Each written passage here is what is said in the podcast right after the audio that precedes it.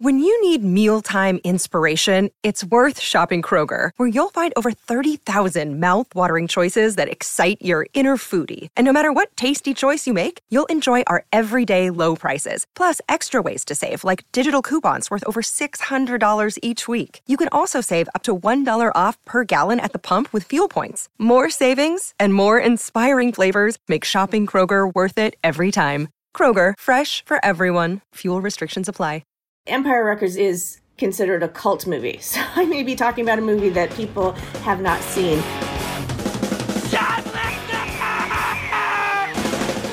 Carol Heikkinen is a screenwriter. She wrote a movie called Empire Records that came out in 1995. It was kind of a flop at the time, but over the years, it's developed a very devoted following. To your left, you will notice a shoplifter being chased by night manager Lucas. This young man will be caught. Deep fried in a vat of hot oil and. To our first 100 customers. Just another tasty treat from the gang at Empire Records.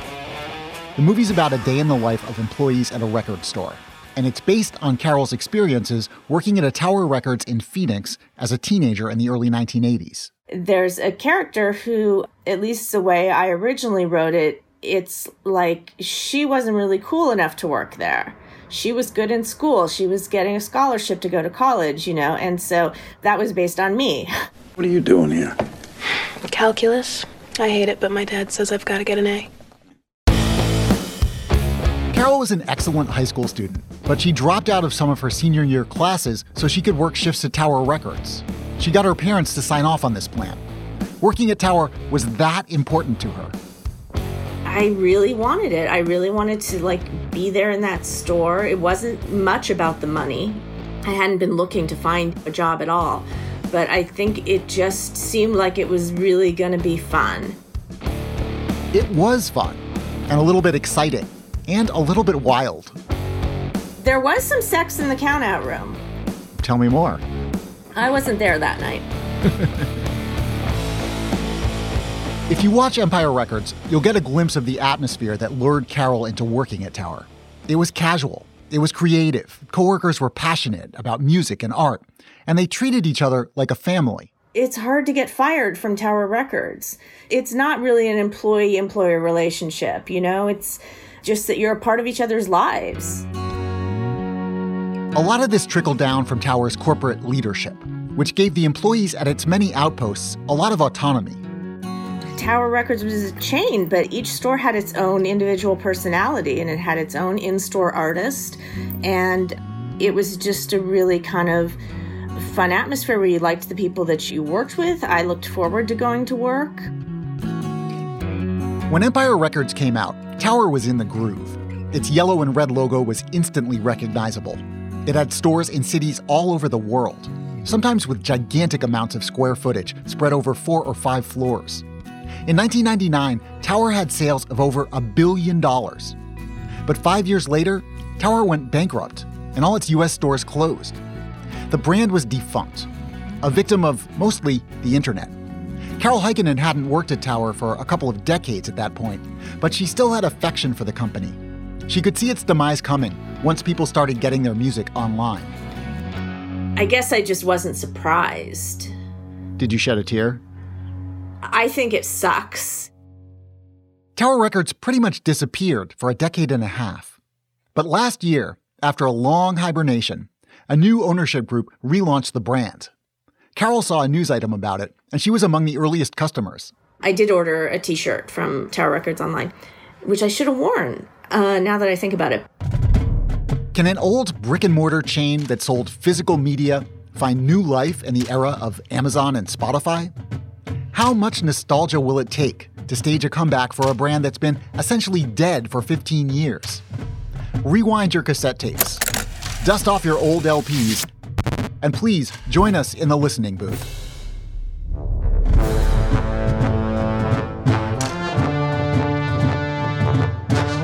I'm Seth Stevenson. Welcome to Thrilling Tales of Modern Capitalism. Today on the show, we're getting the band back together the story of Tower Records.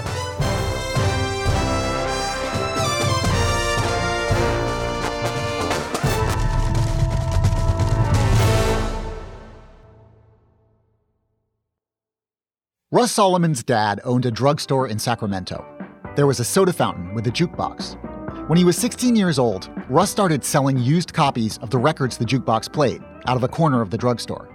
The used records sold fast, so he started selling new records, and those sold fast too, which gave him an idea. At the time, record stores were relatively rare. Most people bought music in department stores. Russ Solomon thought that a store dedicated to music capitalizing on the growing excitement around rock and roll, could be a hit. In 1961, he opened a standalone shop in another part of Sacramento. He called it Tower Records. Not long after that store opened, Heidi Cotler started hanging out in it, or sometimes in its parking lot, singing folk songs with her friends. It was the only thing to do in Sacramento. I mean, come on. In 1965, Heidi got a job at Tower. She worked in the books department, which had opened not long after the record store did. The job suited her countercultural style. There was no dress code. There was no hair code. There, I mean, as long as you didn't smell and your butt wasn't hanging out, you were pretty much good to go. You had to wear shoes most of the time. Heidi says the vibe at Tower, what we now call its corporate culture, all came from its founder, Russ Solomon. He was cool, he was free spirited, and he hired lots of cool and free spirited young people to create the kind of company he wanted. He didn't care much about rules as long as the job got done. We ran on basically just sheer idiocy for a long time. And it worked because we adored Russ. He had respect for us. And in a business where you're being paid $1.25 an hour, to be respected at 19 or 20 years old is a pretty heady thing. Tower's staff of young misfits managed to make the business run, even if they sometimes used unorthodox methods. For instance, there was a line item in some expense reports listing money spent on hand truck fuel for the team. What is hand truck fuel? hand truck fuel is cocaine. the rowdy mood at Tower was infectious.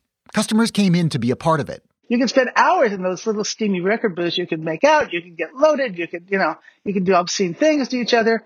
And the only thing that you had to do eventually was to get out and let somebody else use the booth. Tower's rise coincided with the rise of youth music culture. The store became a sort of church where young people would gather to talk about music, look at album covers, and, with any luck, buy something. And they did buy. As Tower's revenue grew, Russ Solomon looked to expand beyond Sacramento. First to San Francisco in 1968, then to Los Angeles in 1970, where he established a legendary store on the Sunset Strip a place where even famous musicians like Elton John would come to shop. In choosing where to expand, as in every other part of his business, Russ Solomon trusted his instincts about what was cool or would soon be cool.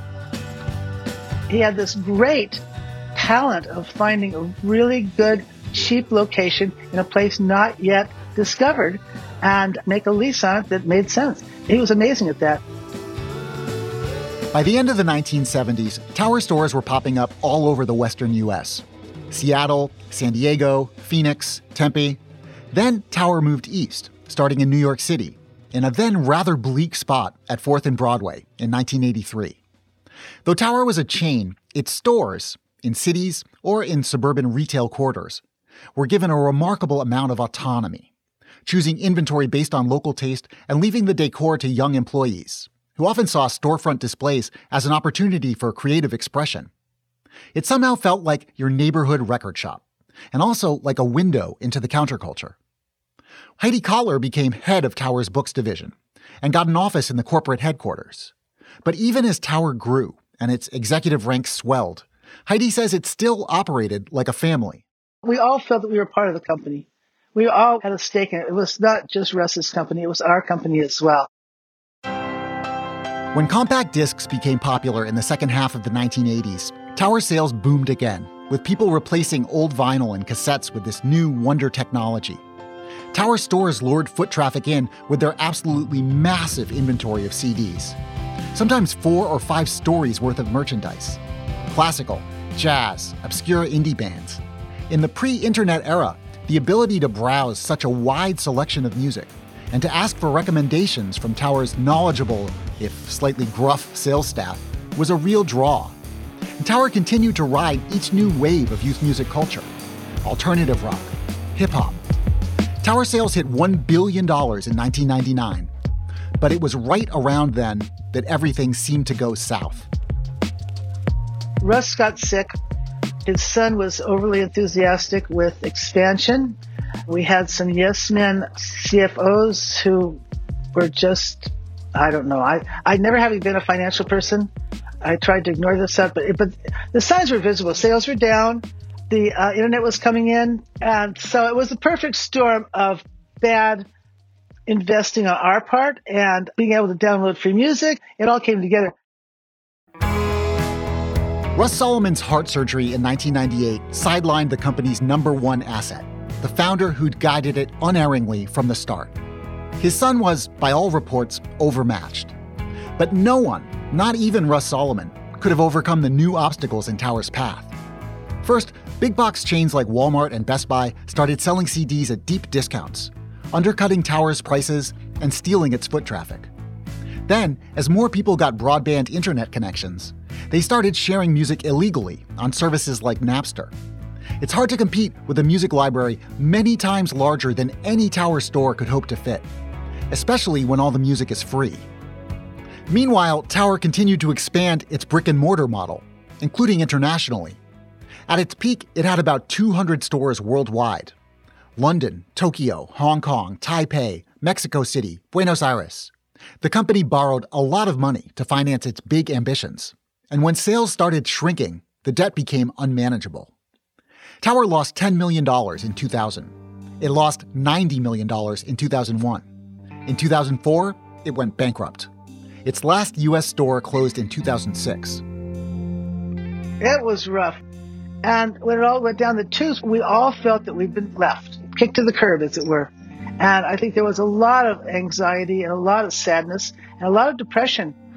That is not super common to have that kind of emotional attachment. I can't imagine you're going to break into tears over Amazon. Um, I look at towers like Brigadoon. It came, it was all over the place. It was great. It was there. It was joyous. It was fun. It was irreverent. It was blast, and then it was gone.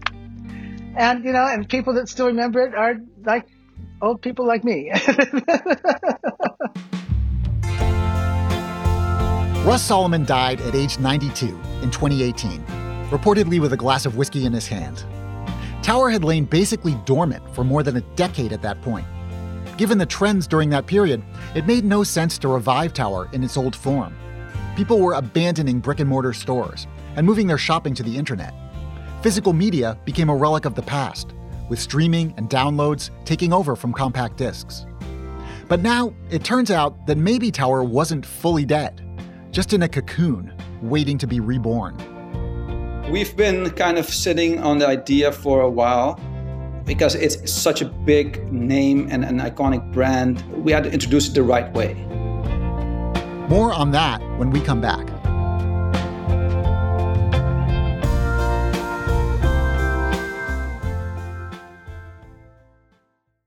Another day is here, and you're ready for it. What to wear? Check. Breakfast, lunch, and dinner? Check. Planning for what's next and how to save for it? That's where Bank of America can help. For your financial to-dos, Bank of America has experts ready to help get you closer to your goals. Get started at one of our local financial centers or 24-7 in our mobile banking app. Find a location near you at bankofamerica.com slash talk to us. What would you like the power to do? Mobile banking requires downloading the app and is only available for select devices. Message and data rates may apply. Bank of America and a member FDIC. Danny Zeidel was raised in Curacao, a small island in the Caribbean. He grew up listening to a mix of music, the salsa and merengue that were popular there, but also international pop hits, and more eclectic stuff brought by the Dutch DJs who'd come to play the island's clubs. The only thing was back then, when I grew up there, there weren't that many music stores. And so whenever we would go to the US, I would drive my parents crazy to go to a Tower Record store because like there, I mean, like it's, it's crazy. It's like they had everything. As a teenager, Danny loved Tower Records for its wide selection sprawling square footage filled with bins of every kind of music imaginable. I would go in and with something in mind, let's say a, a Bob Dylan album that I want to buy, and end up leaving with Fela Kuti, with William Onyeabor, with a David Byrne that I've never heard of, and like with 10 like CDs at the time that I listened to constantly for weeks. When Tower Records died, Danny felt nostalgic for his youth. It was sad. It was, a, to me, an end of an era to a certain extent. Danny ended up working in technology, helping to develop software for financial applications. He moved around and eventually settled in Brooklyn. Along the way, he worked with and befriended a guy named Roald Smeets, a Dutch businessman whose family runs a huge, extremely lucrative financial services company. Danny says that Roald Smeets acquired the Tower Records brand back in 2007 in an auction after the original tower went kaput. News reports from the time suggest the price was a little more than $4 million for the name, the logo, the website, all the intellectual property. For many years, nothing much happened with Tower, as people were getting their music from iTunes and then Spotify. But then an opportunity seemed to arrive. Let's say five years, seven years ago, everything was streaming. Recently, there's been a big resurgence of vinyl. Customers seems to want a more physical experience, uh, like touching something, listening to a vinyl, a sense of community. Last year, for the first time since 1986, vinyl outsold compact discs. It seems unlikely that Tower could compete on the turf of the big streaming and digital download services. But if customer tastes go back in time a little, to a pre internet sensibility, well, who better to jump on that trend than Tower Records? We felt a change in the customers' patterns and behaviors as they wanted to now get back to physical, slow things down a little bit. There was always that sense of community that was left, the void was left uh, for Tower Records. And then we said, let's do it. It's now an hour never with vinyl coming back. And yeah, here we are. They plan to relaunch with a big coming out party at the South by Southwest Festival in 2020. That didn't happen because of COVID. So it's been a bit of a soft launch. But Tower Records is back in business. You can visit the website, buy a vinyl record, a CD, even a cassette tape, or slake your Tower nostalgia with a logo t shirt. Everything comes to you wrapped in that familiar yellow bag that, if you're of a certain age, will bring back fond memories of taking home the new Liz Phair album. If you want to make a business case for the new tower, I think it mostly rests on the unexpected comeback of vinyl records. People are rediscovering the pleasures of having a record player. It's a real trend. It's funny because we started when we're doing market research. A lot of kids are basically what they're doing with vinyl is that's their alone time and their quiet time. They put the phone away, they listen to a vinyl, and just then decompress. If Tower can become the place people go to buy vinyl, it might carve out a nice niche. But there are a lot of problems here. First of all, streaming and digital downloads still make up about 90% of music revenue. To sell records is to play in a relatively small sandbox. And even within the world of physical media, you've got a vicious competitor in Amazon, a tough foe for anyone selling and shipping anything. Danny seems to think that for Tower Records to become the place where people choose to shop for music, there will have to be some emotional connection with the brand, some added value, some tribal bond. Our focus is creating a place where people come and learn and discover music. That's kind of our main thing. And that's what Tower Records was. And we still want it to be like that. And that, that's what Russ built. And we want to continue that legacy. One idea is to have in house music experts. Maybe customers pay a monthly subscription fee to access them, talk about records, get suggestions for new artists to try. Just like I, when I was a kid, going into the store and learning about music and the store clerk or the store specialist telling me you need to buy this you need to buy that. Have you heard of this uh, person and this artist? That's kind of the stuff that we want to bring back and we're trying to do that online as much as we can. In the end it's like yes maybe for a dollar cheaper you can go to amazon but that's it that's where it stops it's you're not really interacting. We we're building out the site where it becomes something more, where where you can start interacting with people. Uh, you can start talking about music and what you're passionate about. Once in-person shopping becomes widely possible again, Danny would love to open a few Tower Records pop-up stores. Then, if things go well, perhaps a few flagship locations. For now, given the pandemic, this is on hold. But even when normalcy returns, it's hard to argue that brick and mortar retail, particularly on a large scale, will be a winning play. That sense of community that the old tower had, the place where people want to work because they love the scene, where people want to hang out and shop because they want to be around other people who love music. That will mostly need to be recreated online. And that's a tall order. Will there be tower message boards where people find each other? Virtual listening booths where avatars can make out? It's all a little hazy. Heidi Cotler, who worked at the original tower, isn't sure this new version can work, but she's pleased to see Tower alive and kicking. I wish him luck. I think it's pretty cool that he's doing it because we Tower people who love that brand still. I'm happy to see it back in action. I just hope he represents us properly. When this happened, I, one of my friends who I, who I used to work with called me and she said, "They're not going to call us to work, are they? Because I'm not going back." And I said, I, "I'm not either." Carol Heikkinen, who wrote the script for Empire Records based on her time working at Tower, is now developing a Broadway musical version of the movie. She's still writing the ending, but she thinks it might involve a comeback, not unlike the one Danny Zeidel is banking on. For the most part, it's just set in 1995, but then what we do in the postscript is sort of explain yeah, the store closed. And then I did this, this the building became this, the building became that. And then the building became an Empire Records again because you started to like physical media again. so so it's really nice. Is this what's in store for the real Tower Records? We'll have to wait and see if life imitates art. That's our show for today. This episode was produced by Jess Miller and Cleo Levin. Editing from Jonathan Fisher. Technical direction from Merritt Jacob. Gabriel Roth is Slate's editorial director for audio. Alicia Montgomery is the executive producer of podcasts at Slate. June Thomas is senior managing producer of the Slate Podcast Network. Next week on the show, an exercise program with a cult like following. Someone I was interviewing told me that she knew about eight people with Peloton tattoos. That felt like a lot of people.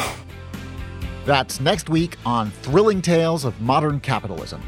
If you like this show, consider supporting us with a Slate Plus membership. The first month only costs $1, and you'll be able to listen to this show ad free. Plus, you'll get access to bonus content from the Slate Podcast Network. Sign up now at slate.com slash thrilling plus.